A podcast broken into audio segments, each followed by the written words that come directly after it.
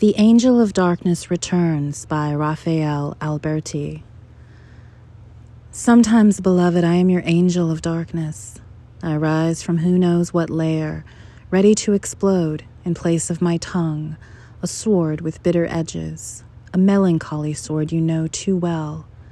Then come days of dark rage, mornings of pitiless awakenings, wanting you in the midst of my despair at the injustice, that old grief almost sweet. I know where this darkness comes from, love, pressing down on me and crushing you under its weight, rushing over you like a violent river. And so I hurl myself blindly at the ineradicable rock of the past, struggling to smash it so you can be free and return to the light. Always defeated, always overcome. In time, I feel calm again, suffused with serene joy, until that darkened moment when I wake back in my lair and your angel of darkness reappears.